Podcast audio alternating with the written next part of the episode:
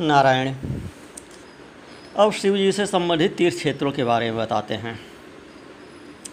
सूत जी बोलते हैं कि भगवान शिव ने भूतल पर विभिन्न स्थानों में वहाँ के निवासियों को कृपापूर्वक मोक्ष देने के लिए शिव क्षेत्र का निर्माण किया है। कुछ ऐसे क्षेत्र हैं जिन्हें देवताओं तथा ऋषियों ने अपना वास स्थान बनाकर अनुग्रहित किया है। तीर्थ कैसे हैं? तीन प्रकार के हैं। एक स्वयंभू तीर्थ होते हैं। एक जो संत महात्माओं के रहने से तीर्थ बन जाते हैं। तो कुछ ऐसे क्षेत्र हैं, जिन्हें देवताओं तथा ऋषियों ने अपना वास स्थान बनाकर अनुग्रहित किया है। इसलिए उनमें तीर्थत्व प्रकट हो गया है।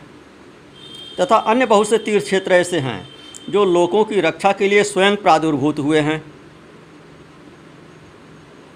तो तीर्थ और क्षेत्र में जाने पर मनुष्य को सदा स्नान, दान और जप आदि करना चाहिए। अन्यथा, वह रोग, दरिद्रता तथा मूकता आदि दोषों का भागी होता है। जो मनुष्य इस भारतवर्ष के भीतर स्वयंभू तीर्थों में वास करके मरता है, उसे पुनः मनुष्य योनि ही प्राप्त होती है। पुण्य क्षेत्र में पाप कर्म किया जाए तो वह और भी दृढ़ हो जाता है।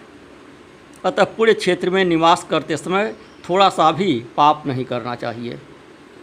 जिस किसी भी उपाय से मनुष्य को पुण्य क्षेत्र में वास करना चाहिए और पुण्य ही करना चाहिए। क्षेत्रे पाप से करणम दृढ़ भवति भूसुरा पुण्य क्षेत्रे निवास ही पाप मरणवपि नाचरेत। अब इसके बाद गिनाते हैं। भारतवर्ष के सभी मुख्य मुख्य तीर्थों मुख्य मुख्य नदियों और उनकी कुछ विशेषताओं को गिनाते हैं।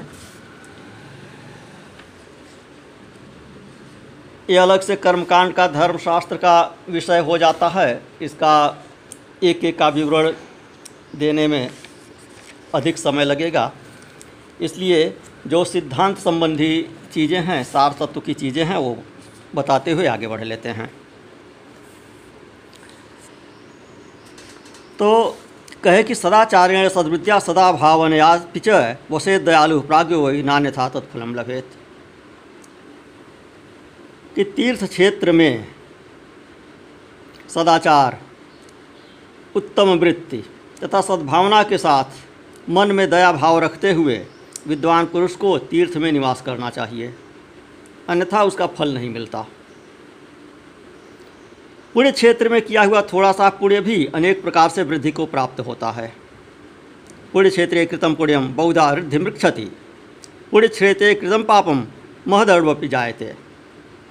तो पुण्य क्षेत्र में किया हुआ थोड़ा सा भी पुण्य अनेक प्रकार से वृद्धि हो, को प्राप्त होता है और वहाँ किया हुआ छोटा से छोटा पाप भी बहुत बड़ा हो जाता है।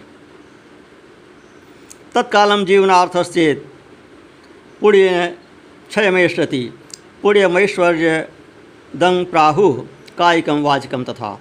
मानसम च तथा पापम तादृशम नाशय द्विजा। मानसम वज्रलेपम तो कल्प कल्पानुगम तथा। पुण्य क्षेत्र में रहकर ही जीवन बिताने का यदि निश्चय हो तो उस पुण्य संकल्प से उसका पहले का सारा पाप तत्काल नष्ट हो जाता है।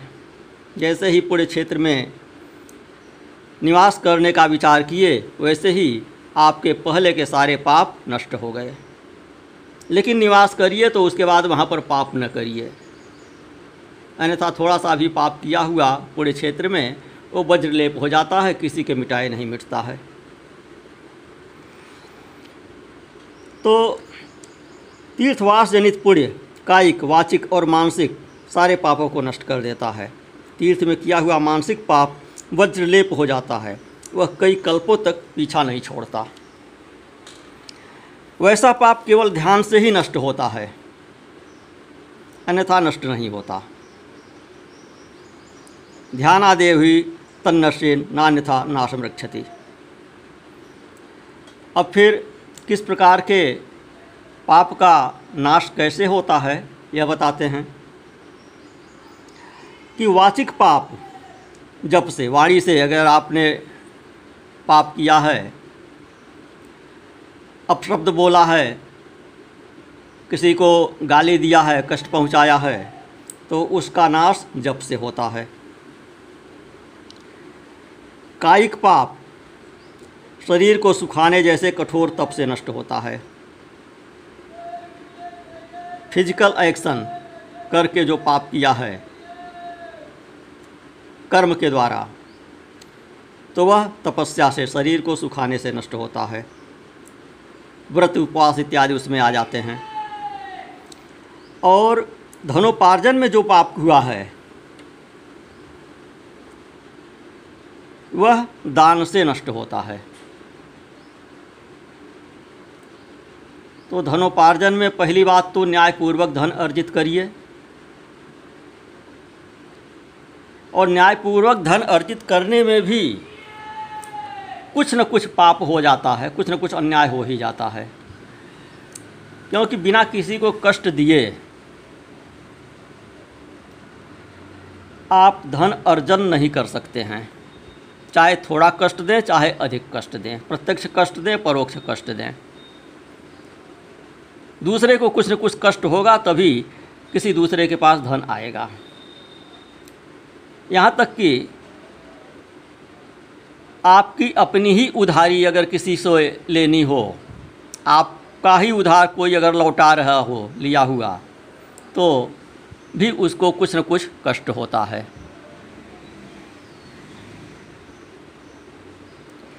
तो इसलिए धनोपार्जन में कुछ न कुछ तो पाप हो ही जाता है। तो पहले तो धनोपार्जन में पाप होने न पावे, इससे बचे।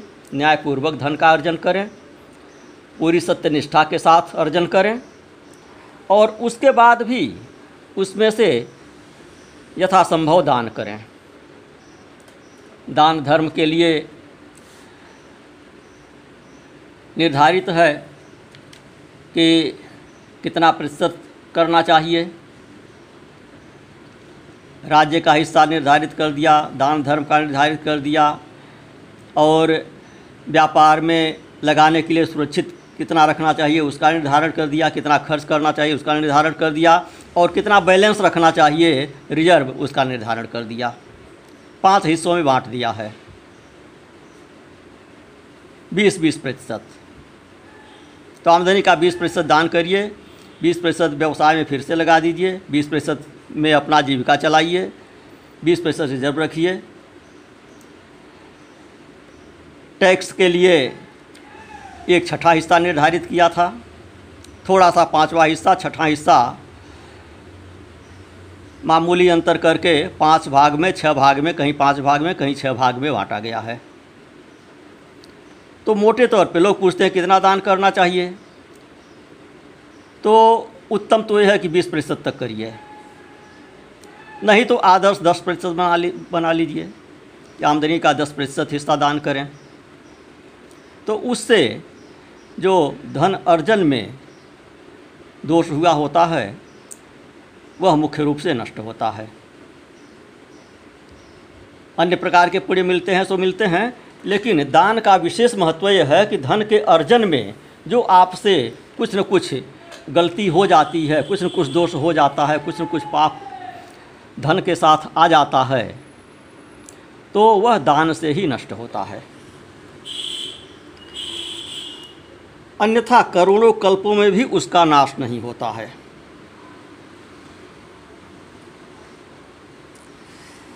तो कभी कभी अतिशय मात्रा में बढ़े हुए पाप पुण्य से भी नष्ट हो जाते हैं।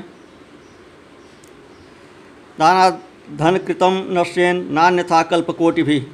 क्वचित पापेन पुण्यम च वृद्धि पूर्वेण नश्यति।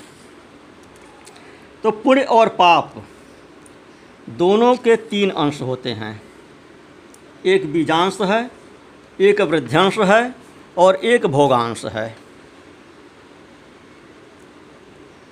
दूसरे स्थानों पर धर्मशास्त्रों में इसी को संचित कर्म, प्रारब्ध कर्म और क्रियमाण कर्म के रूप में समझाया गया है। तो संचित कर्म यहाँ बीजांश हो गया। और क्रियमाण कर्म यहाँ वृद्धांश हो गया। और प्रारब्ध कर्म भोगांश हो गया। तो बीजांश का नाश ज्ञान से होता है। ये वेदांत का भी सिद्धांत है कि कर्म का जो बीज है, जो संचित है, उसका नाश ज्ञान से होता है। और जो वृद्धांश है, अर्थात क्रियमाण है, उसका नाश ऊपर जो बताया गया, दान, तीर्थ, सेवन इत्यादि से पुण्य कर्म से होता है। जब तब उपवास, दान, तीर्थ, सेवन इत्यादि धर्म करने से क्रियमाण कर्म का नाश होता रहता है, वृद्धंश का नाश होता है। और जो भोगांश है, अर्थात प्रारब्ध कर्म है, उसका नाश केवल भोगने से ही होता है। प्रारब्ध कर्म भोगना ही पड़ता है। उसे कोई मिटा नहीं सकता है। उसका कोई नाश नहीं कर सकता। अन्य किसी प्रकार से करोड़ों पुण्य करके भी पाप के भोगांश नहीं मिट सकते। पाप बीज के अंकुरित हो जाने पर, अर्थात प्रारब्ध बन जाने पर, उसका अंश नष्ट होने पर भी शेष पाप भोगना पड़ता है।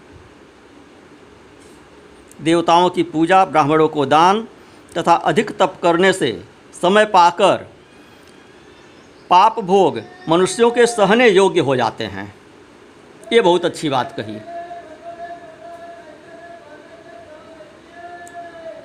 कि फ़ायदा क्या है? प्रारंभ से जब भोगना ही पड़ेगा पुण्य कर्म क्यों करें? तो उपाय जो बताते हैं, जैसे ज्योतिष के उपाय आचार्य लोग बताते हैं, अन्य उपाय बताते हैं, ग्रह दोष निवारण के लिए या किसी भी प्रकार से कोई टोटका बताते हैं, किसी प्रकार का उपचार बताते हैं तो उससे दो प्रकार से लाभ होता है। उस ग्रह की शांति जो होती है, सो होती है लेकिन उस कर्म को करने में जो आपको कष्ट उठाना पड़ता है, जो धन व्यय करना पड़ता है तो अभी तो एक तरह का भोग हुआ। एक तरह का अभिदंड है। उतना दंड आपने भोग लिया। तो उस भोग में कमी आ गई। जो आपको कष्ट मिलना था, उसमें से कुछ आपने स्वतः उठा लिया तो उस भोग में कमी आ गई। और दूसरा यह कि पूजा पाठ करते हैं, ईश्वर की आराधना करते हैं, भजन करते हैं तो इससे सहन शक्ति आपकी बढ़ जाती है इम्यूनिटी बढ़ जाती है। जो आजकल बहुत इम्यूनिटी का चल रहा है ना, कोरोना कोरोना से लड़ने के लिए इम्यूनिटी बढ़ाइए इम्यूनिटी ही बचाएगी कोरोना से। तो इम्यूनिटी आपकी बढ़ जाती है भजन पूजन से, कीर्तन से, भगवान का स्मरण करने से। तो इम्यूनिटी जब आपकी बढ़ जाती है तो वह कष्ट जो आपका प्रारब्ध बस आपके सामने आया हुआ होता है, वह आपको महसूस नहीं होता है। चोट लगते हुए भी आपकी इम्यूनिटी बढ़ जाने के कारण वह आपको पता नहीं चलता है, या बहुत कम पता चलता है, उसका बहुत कम असर होता है। और चुपचाप बैठे रहेंगे कि जब प्रारब्ध ही है, जब होना ही है तो हम क्यों कुछ करें? तो फिर उसका पूरा परिणाम आपको भोगना पड़ेगा और पूरा परिणाम का आपके ऊपर प्रभाव पड़ेगा। आप तन मन से उसके पूरे चपेट में रहेंगे, सहन शक्ति आपकी नहीं बढ़ पाएगी, आप क्षीण हो जाएँगे, परास्त हो जाएँगे। तो कहा, बीजांश से वृद्धांशो भोगांश पुण्य पापयो, ज्ञान नाश्यो ही बीजांशो वृद्धि रुक्त प्रकारतः। भोगांशो भोग नाश्यस्तु। नान्यथा पुण्य कोटि भी बीज प्ररोहे नष्टे तो शेषो भोगाय कल्पते। देवानां पूज्या चैव ब्राह्मणानां च दानतः। तपोधिक्याच काले न भोग सहयो भवे निराम। कि देवता की पूजा से, ब्राह्मणों को दान देने से, तप करने से समयानुसार भोग जो है, वह सह्य हो जाता है। जो कष्ट भोग आपके प्रारब्ध वश है, जो दुर्भाग्य है उसको सहने की शक्ति आप में आ जाती है, उस दुर्भाग्य का पता नहीं चलता है कि कब आया, कब चला गया।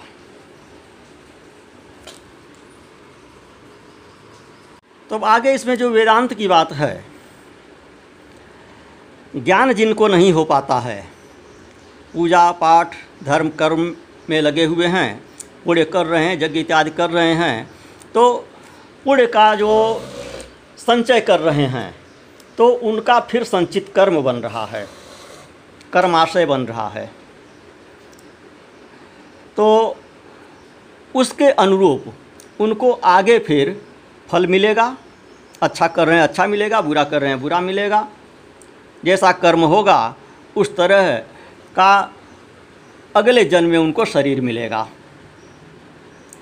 और वैसा अगले जन्म का उनका प्रारब्ध बनेगा।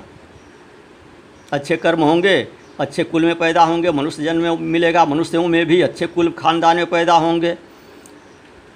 ब्राह्मण में होंगे, क्षत्रिय में होंगे, वैश्य में होंगे, शूद्र में होंगे, हिंदू में होंगे बुरे कर्म होंगे तो मिलक्ष जातियों में उत्पन्न होंगे अंत्यजों में उत्पन्न होंगे। उससे बुरे कर्म होंगे तो पशु पक्षी के रूप में होंगे, स्थावर के रूप में होंगे। और जब अच्छे कर्म होंगे तो इन अच्छे कुलों में उत्पन्न होकर भी धन ऐश्वर्य से संपन्न कुल में उत्पन्न होंगे।